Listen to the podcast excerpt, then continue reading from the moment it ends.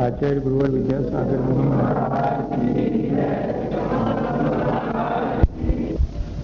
बुद्धं परं विश्वनाथं, शिवं शुद्धबुद्धं परं न देवो न बन्धुर्न कर्मा, न कर्ता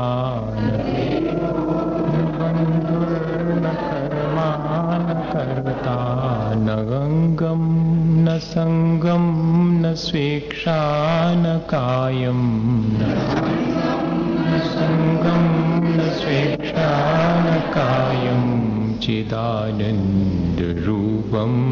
नमो वीतरागम् रूपं नमो न बन्धो न मोक्षो न रागादिदोषो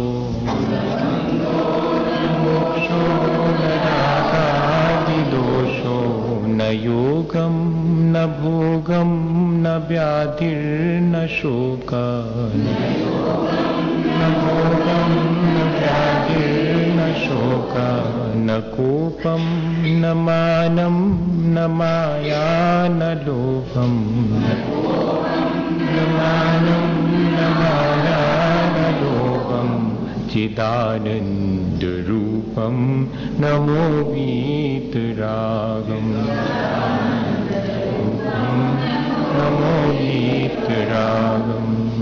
हस्तौ न पादौ न घ्राणं न जिह्वा न पादौ न घ्राणं न जिह्वा न चक्षुर्न कर्णं न वक्त्रं न निद्रा न कर्णं न निद्रा न स्वामी न भृत्यो न देवो न मर्त्या न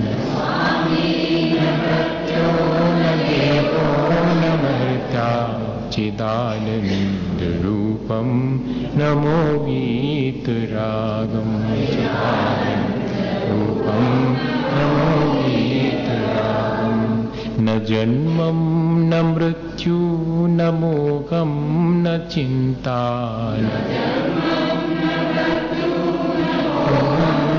चिन्ता न क्षुद्रो न भीतो न कार्श्यं न तन्द्रा न क्षुद्रो न भीतो न कार्श्यं न तन्द्रा, न स्वेदं न खेदं न वर्णं न मुद्रा न खेदं न वर्णं न मुद्रा चिदानन्दरूपं नमो गीतरागम्।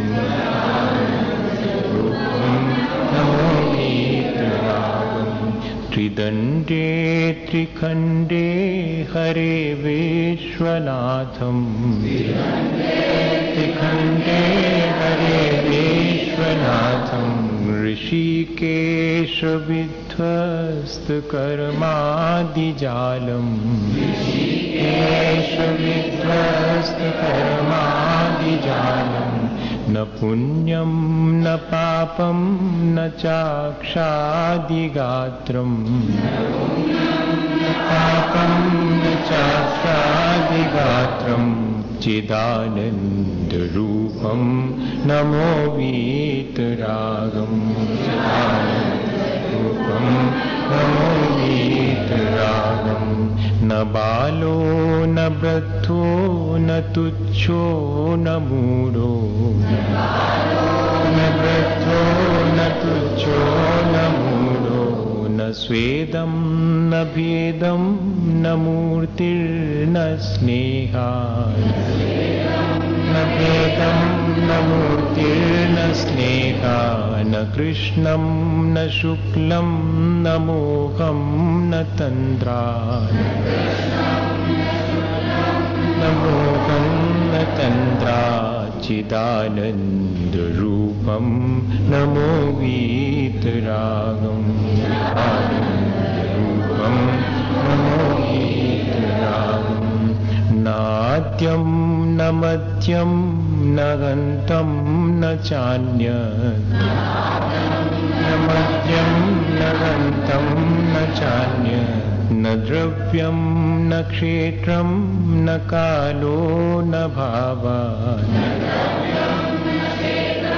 न कालो न भावान् शिष्यो गुरुर्नापि हीनं न दीनं। न शिष्यो गुरुर्नापि हीनं न दीनं, चिदानन्दरूपं नमो गीतरागम् नमो गीतरागम् इदं ज्ञानरूपं स्वयं तत्त्ववेदी। इदं ज्ञानरूपं स्वयं तत्त्ववेदी न पूर्णं न शून्यं न चैत्यं स्वरूपम्। न शून्यं न चैत्यं स्वरूपं न चान्यो न भिन्नं न परमार्थमेकम्। न भिन्नं न परमार्थमेकं चिदानन्दरूपं नमो गीतरागम्। रूपं नमो गीतरागम्। आत्मा रामगुणाकरं गुणनिधिम्। रामगुणाकरं गुणनिधिं चैतन्यरत्नाकरम्। रत्नाकरम् सर्वे भूतगतागते सुखदुःखे।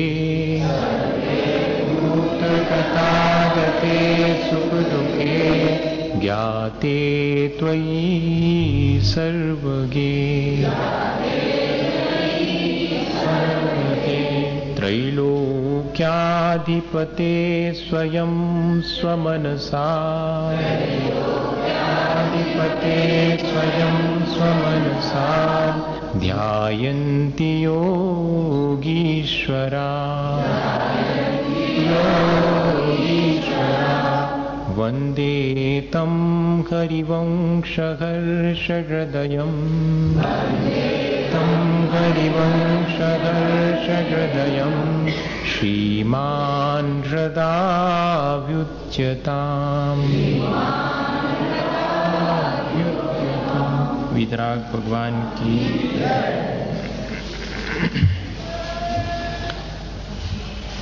कल अपन ने स्वस्ति मंगल तो पूरा कर लिया। आज जो है वो संस्कृत में दर्शन पाठ है। उसका अर्थ भी समझ लेना चाहिए। बहुत सरल है वैसे। पर अच्छा है। है सबके पास पुस्तक? होगी तो कुछ पुस्तकें थोड़ी। दर्शनम देव देवस्य, दर्शनम देव देवस्य, दर्शनम पापनाशनम। पापनाशनम। दर्शनं स्वर्गसोपानम् स्वर्गसोपानं दर्शनं मोक्षसाधनम्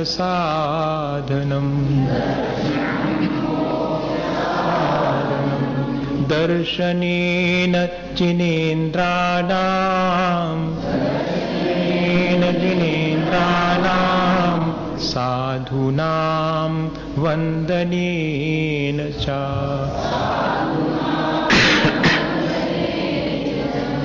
नाचिरं तिष्ठते पापम्। छिद्रहस्ते यथोदकम्। यथोदकम् वीतरागमुखं दृष्ट्वा। मुखं दृष्ट्वा। पद्मरागसमप्रभम्। रागसमप्रभम् जन्म जन्म कृतं पापम् पापम्। दर्शनेन विनश्यति।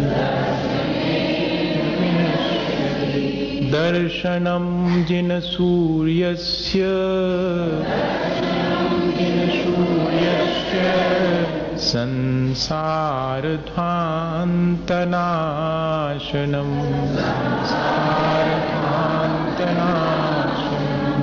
बोधनं चित्तपद्मस्य। चित्यपद्मस्य समस्तार्थप्रकाशनम्। दर्शनं जिनचन्द्रस्य। सद्धर्मामृतवर्षणम् जन्मदाह विनाशाय। वर्धनं सुखवारिधे। जीवादितत्त्वप्रतिपादकाय जीवादितत्त्वप्रतिपादकाय सम्यक् त्वमुख्याश्च गुणाडवाय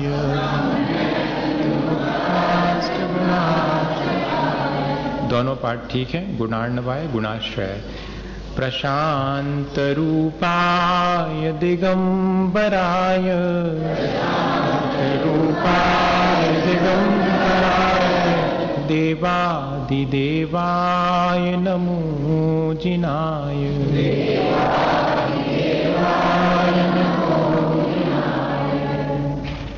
अर्थ कर लें इसका। पूरा पढ़ें क्या? पूरा पढ़ें कि इतना अर्थ करके फिर? पूरा भी पढ़ सकते हैं, फिर अर्थ कर लेंगे। चिदानंदक रूपाय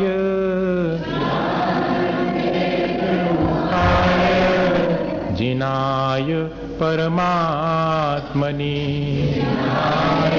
परमात्मनः। प्रकाशाय। प्रकाशाय नित्यं सिद्धात्मने नमः। सिद्धात्मने नमः। अन्यथा शरणं नास्ति। शरणं नास्ति। त्वमेव शरणं मम। शरणं मम। तस्मात् कारुण्यभावेन। कारुण्यभावेन। रक्ष रक्ष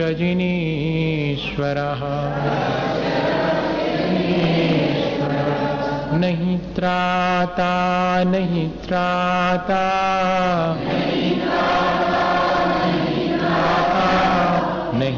त्राता जगत्त्रये वीतरागात् परो देवो। न भूतो न भविष्यति।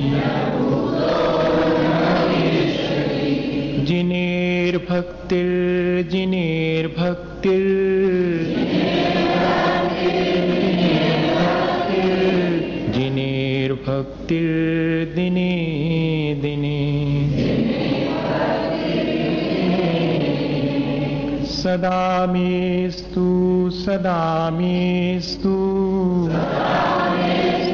सदा मेस्तु सदा मेस्तु भवे भवे।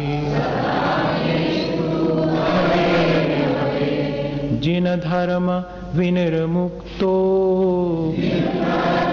विनिर्मुक्तो। मा भवेत् चक्रवर्त्यपि। चक्रवर्त्यपि। स्याच्चेटोऽपि दरिद्रोऽपि। दरिद्रोऽपि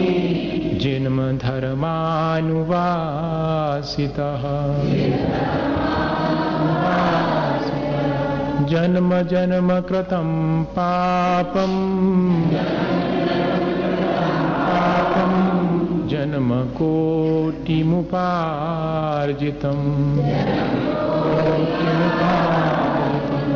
जन्म मृत्यु जरा रोगम् अन्यते जिनदर्शना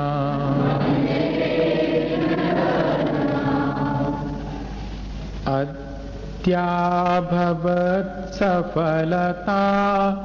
नयनद्वयस्य नयनत्वयस्य त्या भवत् सफलता नयनत्वयस्य देवत्वदीय चरणाम्बुजवीक्षतेन त्वदीय चरणाम् अद्य तिलक प्रतिभासते मे।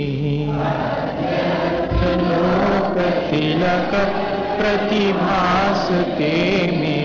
संसार वारिधिरयं चुलुक प्रमाणम् संसार वारिधिरयं चुलुक प्रमाणम् भगवान के दर्शन करते समय इस तरह की भावना होनी चाहिए।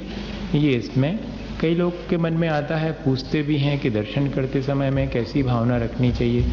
ये संस्कृत में है, इसका हिंदी में भी है, पर इसका अपन संस्कृत से ही ठीक अर्थ समझें तो आसानी होगी। दर्शनम देव देवश्य देवों के भी देवों का दर्शन कैसा है? पापनाशनम दर्शनम।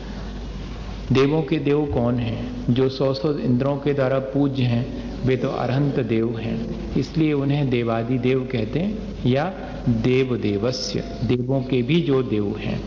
ऐसे अनंत भगवान के दर्शन से समस्त पाप नष्ट हो जाते हैं। हमें भावना भी क्या भानी चाहिए? अपने पाप नष्ट करने की ही भावना भानी चाहिए दर्शन से। दर्शनम स्वर्ग सोपानम।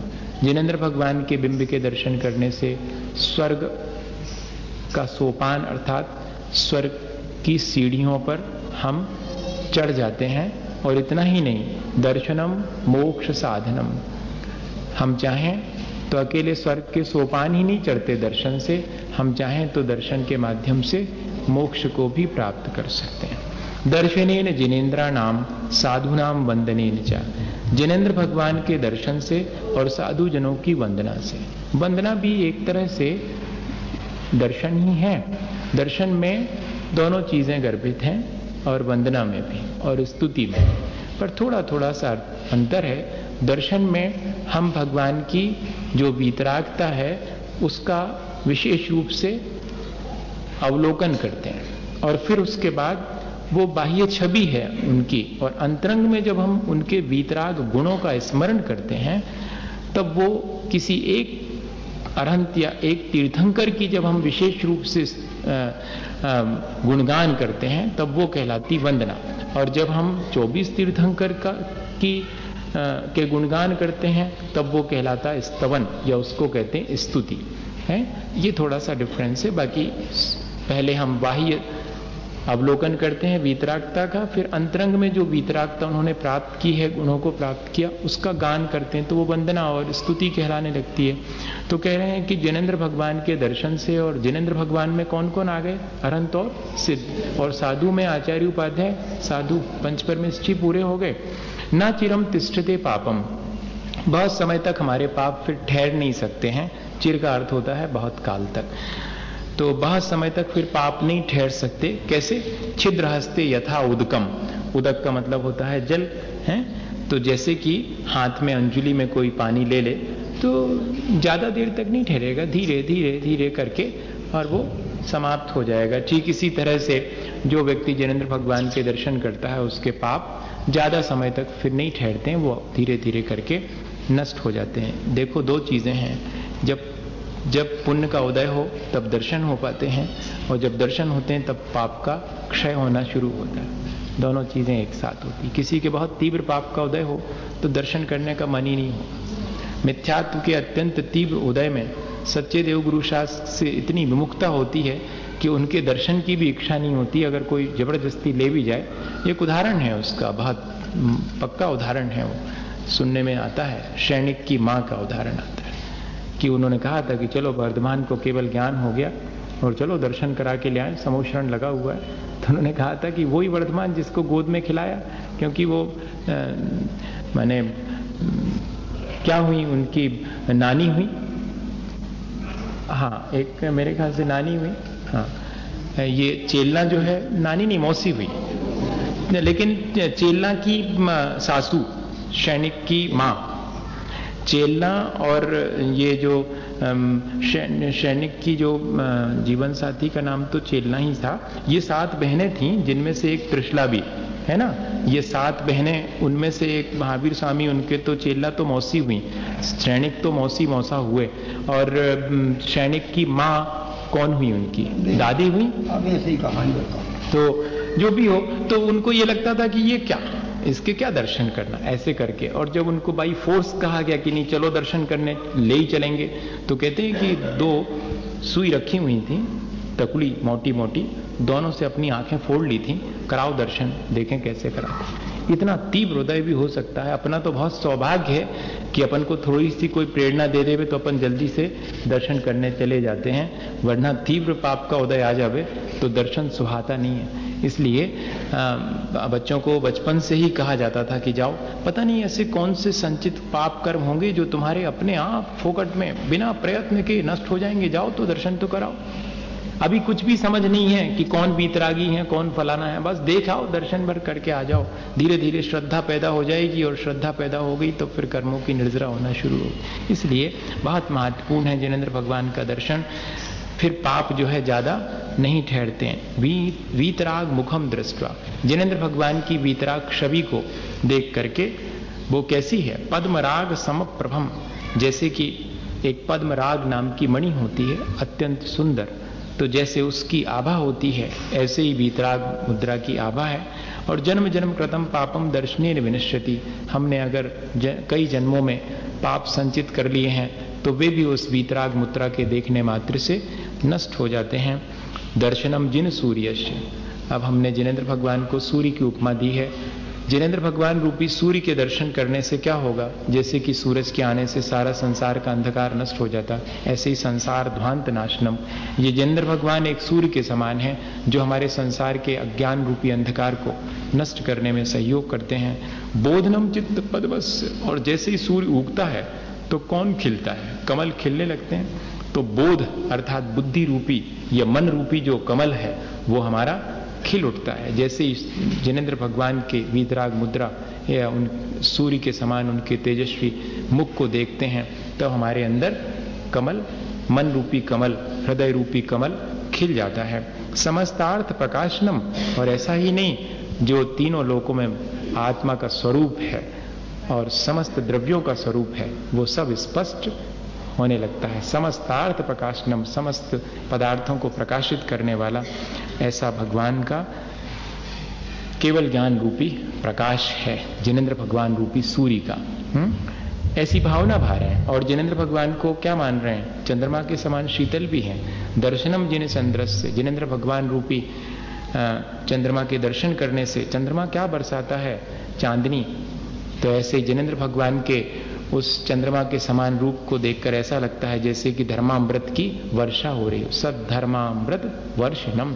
उससे होने वाले सच्चे धर्म की अमृत रूपी है जो जो कि जन्म मरण से पार करने वाला है। इसलिए अमृत रूपी ऐसा जो धर्मामृत है, उसकी वर्षा होती। और इतना ही नहीं, चंद्रमा के प्रकाश में शीतलता हो जाती है। तो कह रहे जन्म दाह विनाश नाए और जन्म जन्म की जो दाह है जो तपन है उसको भी वो शांति पहुँचाने वाले हैं। और वर्धनम सुख दे और चंद्रमा जब पूर्ण रूप से उगता है तब सं, तब समुद्र में ज्वार आने लगता है। ऐसे ही जिनेन्द्र भगवान के दर्शन करने से हमारे सुख रूपी समुद्र में और ज्वार आना अर्थात सुख रूपी समुद्र बढ़ने लगता है अर्थात हमारे अंदर आत्म सुख की प्राप्ति होने लगती है। इस तरह से ये अपन ने थोड़े से अर्थ कर लिए। क्वेश्चन कर लें। फिर उसके बाद फिर कर देंगे पूरा।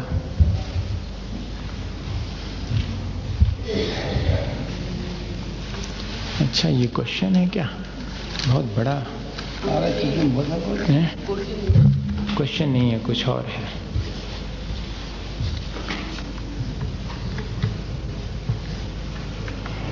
अच्छा। इसमें क्या है?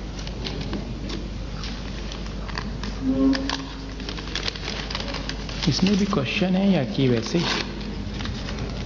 क्वेश्चन होगा तो बहुत राइट अच्छा बहुत बड़ा क्वेश्चन है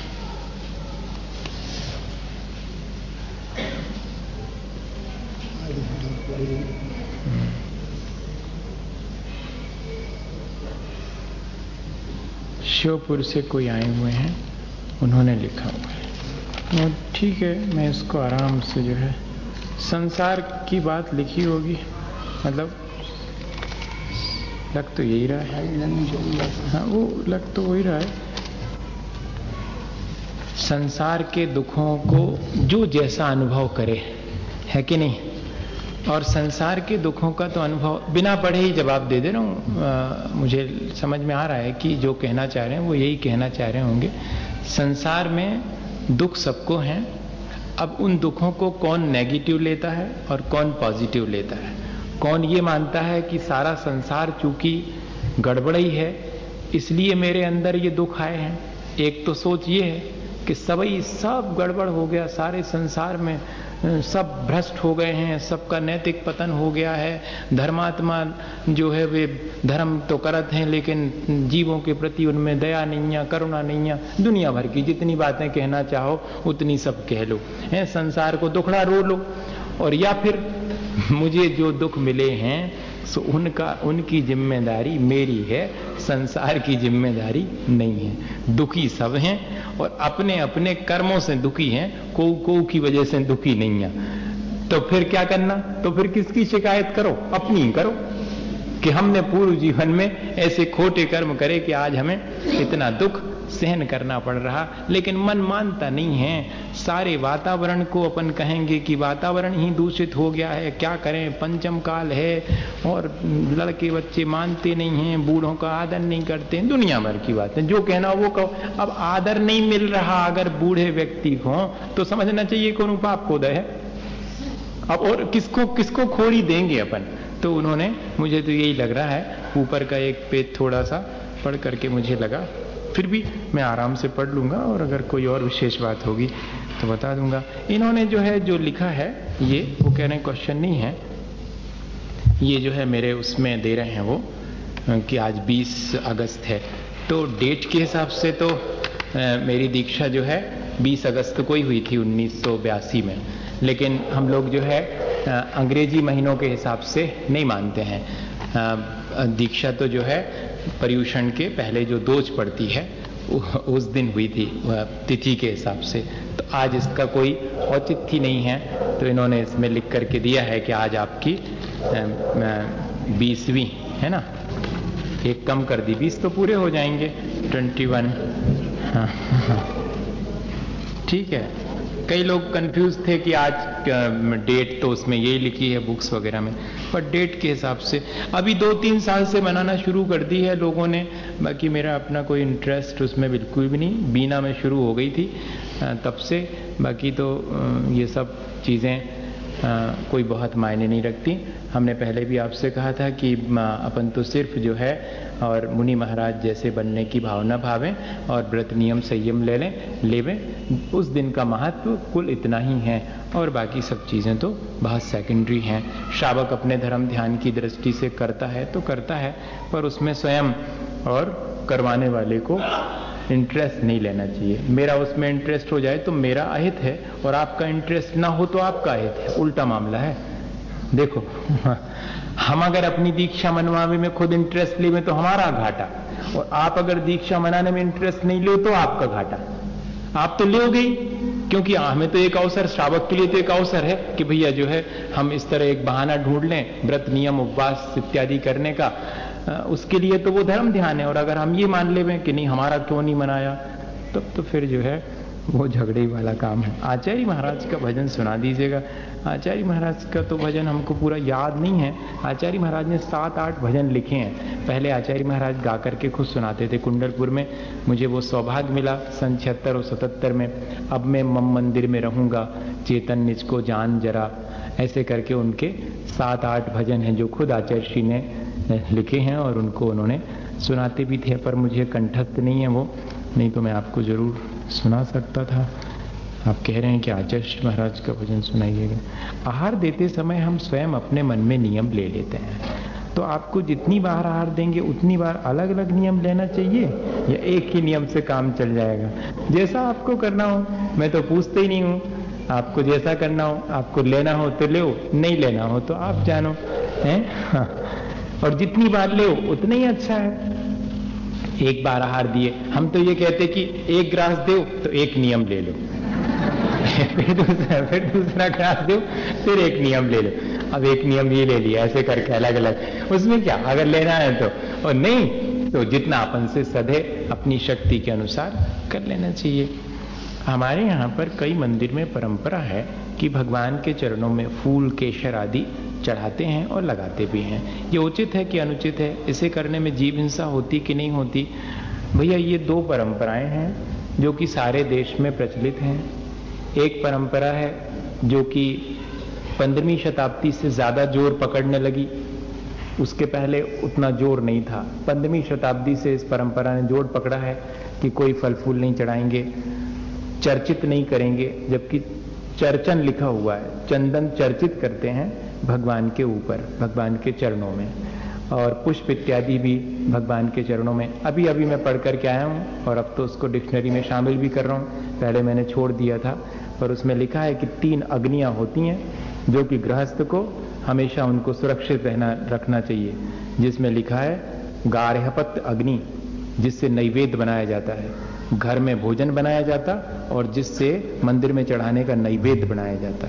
वो गारहपत अग्नि है और आवाहनी अग्नि जिसके द्वारा की धूप खेई जाती है और चौथे नंबर की सॉरी तीसरे नंबर की अग्नि जिसके द्वारा की दीप जलाया जाता। है ऐसी तीन अग्नियाँ हैं। अब बताइएगा। महापुराण में जिनसेन स्वामी ने लिखी हैं। मतलब इसका कि दसवीं, ग्यारहवीं शताब्दी तक ये सब होता होगा। फिर बाद बाद को जो है और लोगों को समझ में आने लगा तो लोगों ने कहा, नहीं, कोई भी कुछ भी मत करो। तो ठीक है, मत करो। कोई ऐसा तो है नहीं कि कोई ज़बरदस्ती है है कि नहीं? तो जो करते हैं, उनको दोषी मत मानो। और आप करते हो, नहीं करते हो तो अपने आप को बहुत होशियार मत मानो। आज यही मुश्किल है कि दूसरे को बुद्धू मानते हैं, अपन अपने आप को होशियार मानने लगते। झगड़ा वहीं शुरू हो जाता। और कुछ नहीं, वो अपने तरह से कर रहा, उसकी जितनी बुद्धि है, वो अपने हिसाब से कर रहा। कल मान के सबको कल्याण कर दे, मैं तो वे भी नहीं कर सका। आप बताइएगा। करना होता तो ऋषभ देव भगवान मारीची का उसी समय कर देते, अपने संग लुआ जाते। काय समझे इतनी किल किल में पड़े बेकार में? है? आप सीधे लुआ जाते कि चलो, इतने परेशान हुए तुम हमारे संग, चलो मोक्ष में उतर रहिए नहीं, ऐसा कोई नहीं भेज सकता। जब तक हमें स्वयं अपने कल्याण का उपाय नहीं सूझेगा, तब तक। तो इससे अपन को बचना चाहिए। उचित, अनुचित का निर्णय अपन किस आधार पर कर सकते हैं? आगम में तो दोनों पद्धतियाँ लिखी हुई हैं। इसलिए जब दोनों लिखी हुई हैं, जैसे निश्चय और व्यवहार ने दोनों लिखी हैं तो किसका निषेध करेंगे आप? इसी तरह से सचित द्रव्य से और अचित द्रव्य से पूजा लिखी तो किसका निषेध करेंगे? निषेध करना यानी धर्म का ही निषेध कर देना, आगम का निषेध कर देना। इसका मतलब तो सीधा सीधा ये है मतलब आप आगम से बड़े हो गए। स्पष्ट है जब आगम में दोनों चीज़ें नित्य तो उचित और अनुचित का क्या कहना उसमें? प्रश्न ही नहीं उठता, उचित, अनुचित का। जो आगम में लिखा है, वो सब उचित ही है, उससे हमारा कल्याण ही होना है। तो इसलिए इस प्रपंच में नहीं पढ़ना चाहिए भैया। अपन को जो अच्छा लगता है, वो करना चाहिए शांति के साथ में। दूसरा क्या करता है, इससे अपन को क्या लेना देना? एक ही नाम के दो व्यक्ति होने पर डॉक्टर्स ने जिसे व्रत घोषित कर दिया उसकी अंतिम क्रिया की तैयारी हो रही हो उसमें जीव वापिस आ जाएगा इसे क्या कहा जाएगा? भैया ये बड़ी अजीब सी स्थिति में आपने डाल दिया। दो एक ही नाम के लोग हैं एक बाई कास्ट जैन है उसी नाम वाला और एक बाई कास्ट जो है नाई है। दो लोगों के एक से नाम है, है? और एक जैन है और एक नाई है। पहले वाले व्यक्ति की, जो जैन व्यक्ति है, उसकी डेथ हो गई। उसका क्रियाकर्म कर दिया। लेकिन उसके अंदर फिर से जीवन आ गया। ये कहना चाह रहे हैं, अंतिम क्रिया की तैयारी हो रही, उसमें जीव फिर से वापस आ जाए। हैं? हाँ मतलब ये कोई बात नहीं क्वेश्चन या तो मुझे क्लियर नहीं हो रहा। मैं समझ नहीं पा रहा हूँ। इन्होंने जो लिखा है डॉक्टरों ने जिसे मृत घोषित कर देवे, उसकी अंतिम क्रिया की तैयारी हो रही हो, उसमें जीव वापस आ जावे तो इसे क्या कहा जाएगा? Number one Jain. Number two नाई। पहले वाले व्यक्ति के क्रियाकर्म कर दिया है, क्या स्थिति बनेगी? अपने यहाँ पर सिर्फ़ इतना लिखा हुआ है कि कई बार ऐसा होता है कि डॉक्टर्स जो है, हार्ट फेल हो जाने पर भी ब्रेन वर्क करता रहता है, पहले। तो पहले डेथ घोषित कर देते थे। अब डॉक्टर्स भी ब्रेन डेथ होने पर ही डेथ हुई है, ऐसा घोषित करते हैं। कई बार क्या होता था कि हार्ट की बीटिंग खत्म हो जाती थी, लेकिन ब्रेन माने जीवन शेष रह जाता था, लेकिन मृतक घोषित कर दिया जाता था। तो लोग उसकी क्रियाकर्म की तैयारी करने लगते और थोड़ी देर के बाद उसकी हार्ट की पैल्पिटेशन होना शुरू हो गया। धड़कन फिर से आ गई। ऐसी स्थिति में वो जीवित हो जाता था तो लोगों को बड़ा आश्चर्य लगता था। शायद उसी स्थिति को आप कहना चाह रहे हैं। वैसे तो अपने यहाँ पर एक बार शरीर में से प्राण निकल जाने के बाद और जीव को मुश्किल से अधिकतम तीन समय लगते हैं। समय बहुत छोटी सी इकाई है यूनिट है। सेकंड्स के भी, मैंने क्या कहेंगे, लाखवां हिस्सा भी कर दो तो वो भी समय से बड़ा ही रहेगा। इतना छोटा तो है वो समय। कुल तीन समय रहते हैं, लगते हैं जीव निकल करके दूसरे शरीर में जाकर अपना नया शरीर बनाना शुरू कर देता है। वापस आने का कोई प्रावधान नहीं। एक चीज़ और होती है कि मारणांतिक समुद्घात कई जीव करते हैं। मरण से पहले और उस स्थान तक आत्मा के प्रदेश फैल जाते हैं, जहाँ उसे जाकर के उत्पन्न होना। ऐसी स्थिति में भी कई बार और व्यक्ति जो है, ऐसा मालूम पड़ता है कि नहीं रहा। और अगले क्षण जो है, फिर उसमें सांस आती हुई मालूम पड़ती है और फिर से वो अगले क्षण, बस इसमें थोड़ी सा समय लगता है। वहाँ तक आत्मा के प्रदेश गए, वापस आए और वापस आकर के मरण होकर के फिर चले गए। उस बीच में अगर कोई इस क्रिया को पकड़े तो कह सकता है कि डॉक्टर कह सकता है कि खत्म हो गए। और खत्म हो गए और आप आँगन फांगन सारी तैयारी करने लगे कि खत्म हो गए। और वो तो जो है सिर्फ़ हार्ट बीट बंद हुई थी और ब्रेन तो काम कर रहा था। तो फिर से भी, माने आयु शेष है अगर तो फिर तो जीवन है, उसको मानेंगे। भले ही सारे फ़ंक्शंस जो है वो स्टॉप हो जाएँ, लेकिन आयु अगर अभी शेष है जीव की तो फिर वो जीव जो है जीवित ही माना जाएगा। पर ऐसा नहीं है कि एक बार आयु नष्ट हो जाने पर पुनः उसी शरीर में, पुनः उसी शरीर में वह व्यक्ति तो नहीं आ सकता, लेकिन अन्य कोई जीव आना चाहे तो आ सकता है।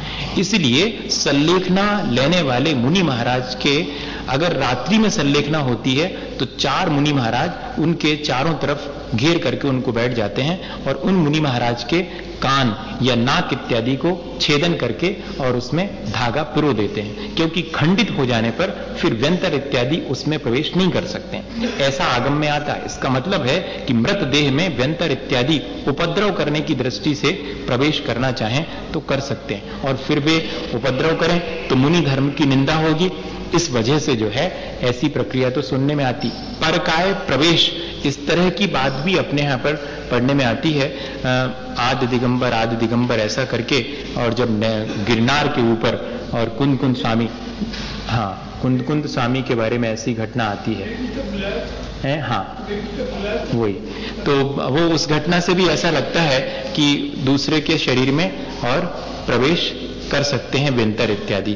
तो इतना तो अपने यहाँ आता है, इससे अधिक और नहीं आता, पता नहीं आप और क्या जानना चाह रहे हैं। मेरी जानकारी में इतनी चीज़ें थी। वो तो जीव जाता नहीं है। आत्मा के प्रदेश वहाँ तक पहुँच जाते हैं। तो प्रदेश वहाँ पहुँचने पर यहाँ की क्रिया थोड़ी सी रुकी हुई है।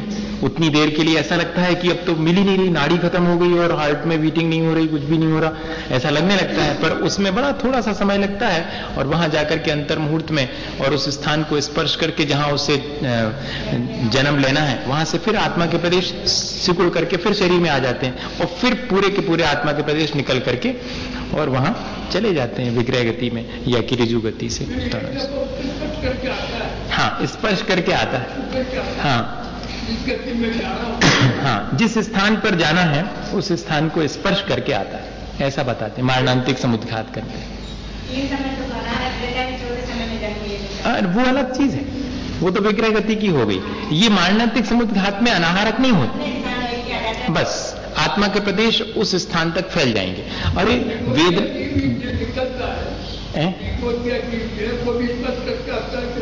निगोदिया जीव निगोदिया जीव के बारे में तो नहीं सुना मैंने। निगोदिया जीव के बारे में तो नहीं सुना। आ, पर आ, बाकी जो संगी पंचेंद्री हैं उनमें मारणांतिक समुद्घात का प्रावधान है। आ, वो जो आप कह रहे हैं एक वेदना समुद्घात होता है आप आश्चर्य करेंगे आचार्य ने लिखा हुआ है कि जब बहुत तीव्र वेदना होती है तो आत्मा के प्रदेश निकलकर जहाँ औषधि रखी वहाँ तक चले जाते हैं। हाँ। नौ सौ तेईस। हाँ नौ सौ तेईस जीव नौ सौ तेईस। हाँ। नौ सौ तेईस मुझे तो यही याद है। कौन? नौ वो तो 123 जीव की प्रक्रिया अलग है। कंफ्यूज मत होइएगा आपस में। 923 जीव जो है वो भरत चक्रवर्ती के पुत्र उत्पन्न हुए। दो हाँ दो आचार्यों ने दो तरह से लिखा है। एक आचार्य महाराज का मानना है कि वे सीधे नित्य निगोष से निकल करके मनुष्य हुए थे।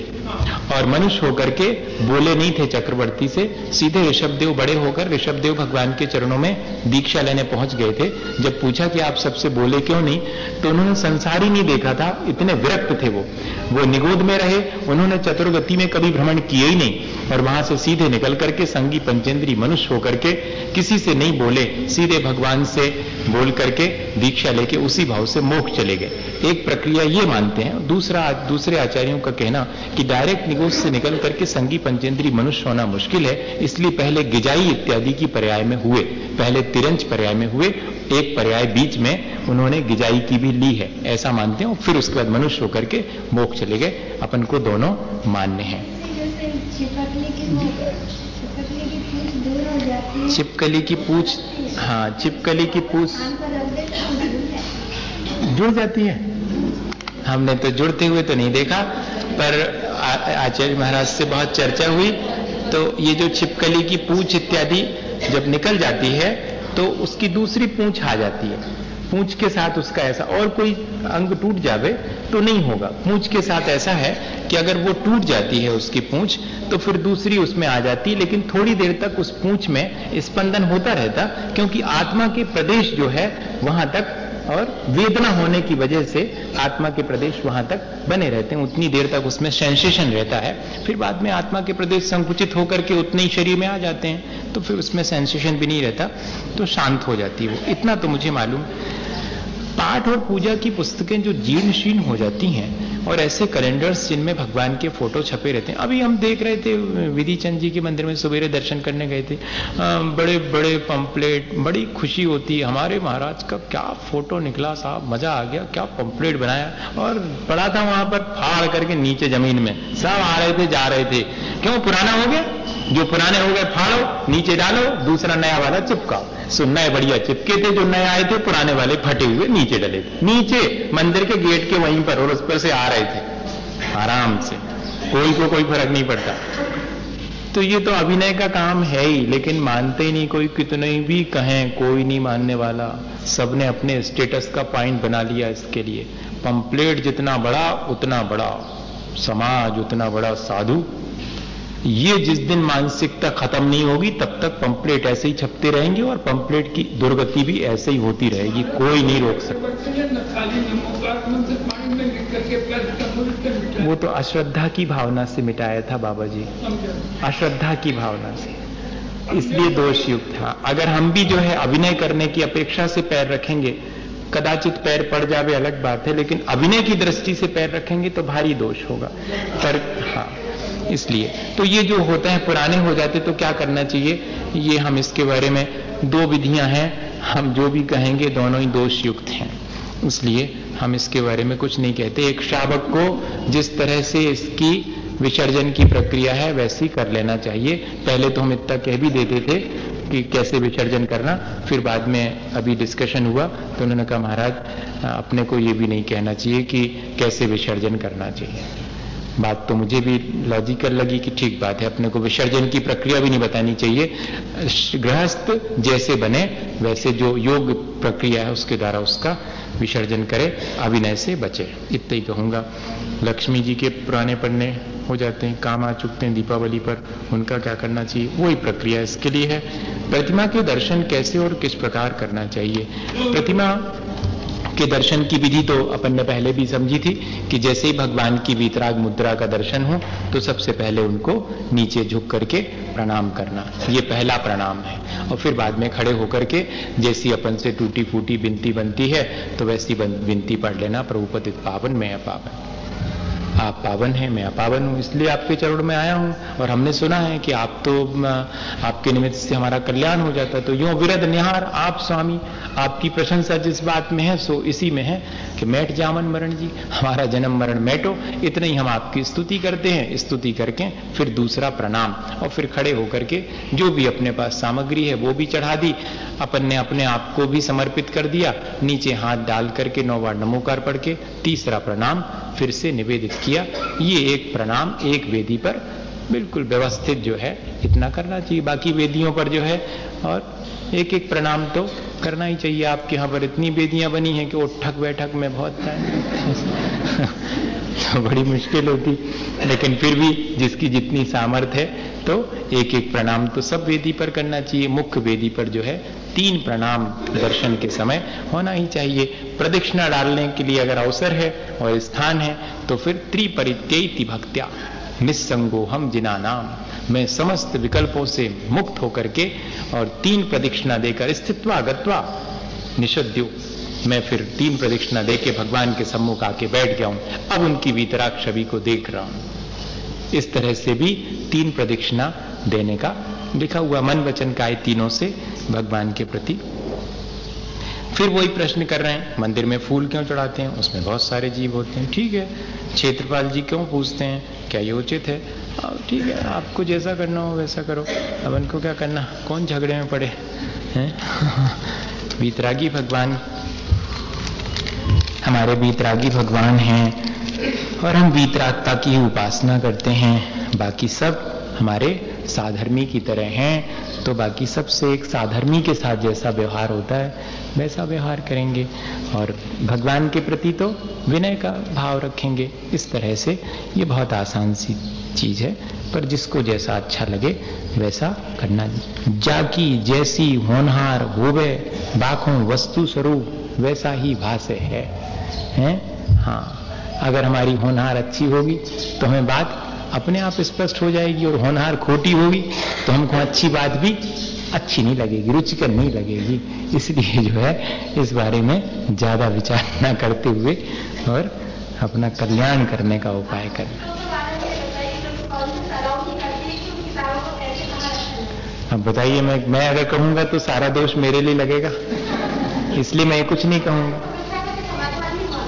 समाधान हो सकता है, लेकिन आप जो है जिस जगह से समाधान पाना चाहिए, वहाँ से नहीं पा रहे हैं। किराने की दुकान पर कपड़े लेने जा रहे हैं आप।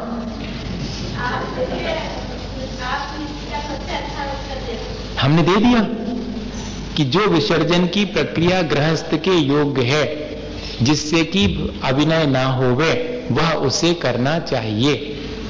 ये उत्तर है उसका। अब वो विसर्जन की प्रक्रिया कैसी है तो वो पूछो। प्रतिष्ठाचारी से पूछो, उनके ग्रंथ में देखो, उसमें से पढ़ के सुना सकता हूँ, लेकिन अपने मुँह से नहीं कहूँगा। क्योंकि दोनों प्रक्रियाएँ जो की जाती हैं, विसर्जन की, दोनों में ही थोड़ी बहुत तो हिंसा होगी ही।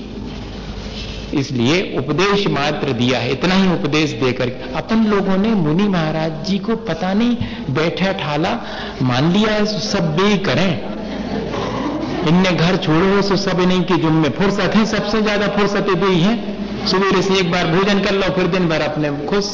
अब सब उनसे करवा लो। जो महाराज ऐसो कैसो है, जो ऐसो कैसो भाव चाहिए सब। जी नहीं कहेंगे कि मेरा आत्म कल्याण किसमें है, ऐसे वस्तु स्वरूप का प्ररूपण करो, भगवान सात तत्वों का। इतना ही हमारा काम है। बाकी ये जो गृहस्थाचारी होते थे पहले प्रतिष्ठाचारी होते थे उनसे हमें अपने धार्मिक अनुष्ठानों की सलाह लेनी चाहिए। वास्तविकता तो ये है। हमें प्रतिष्ठाचारी ने बना दो आप। ने हम विधानाचारी आए ने प्रतिष्ठाचारी आए। हैं? उन, उनका है ये विधि विधान तो सब उनके जिम्मे। इसलिए कृपा करके आप हमें उससे मुक्त रखें तो अच्छा रहेगा। मैत्री भाव जगत में मेरा सब जीवों से नित्य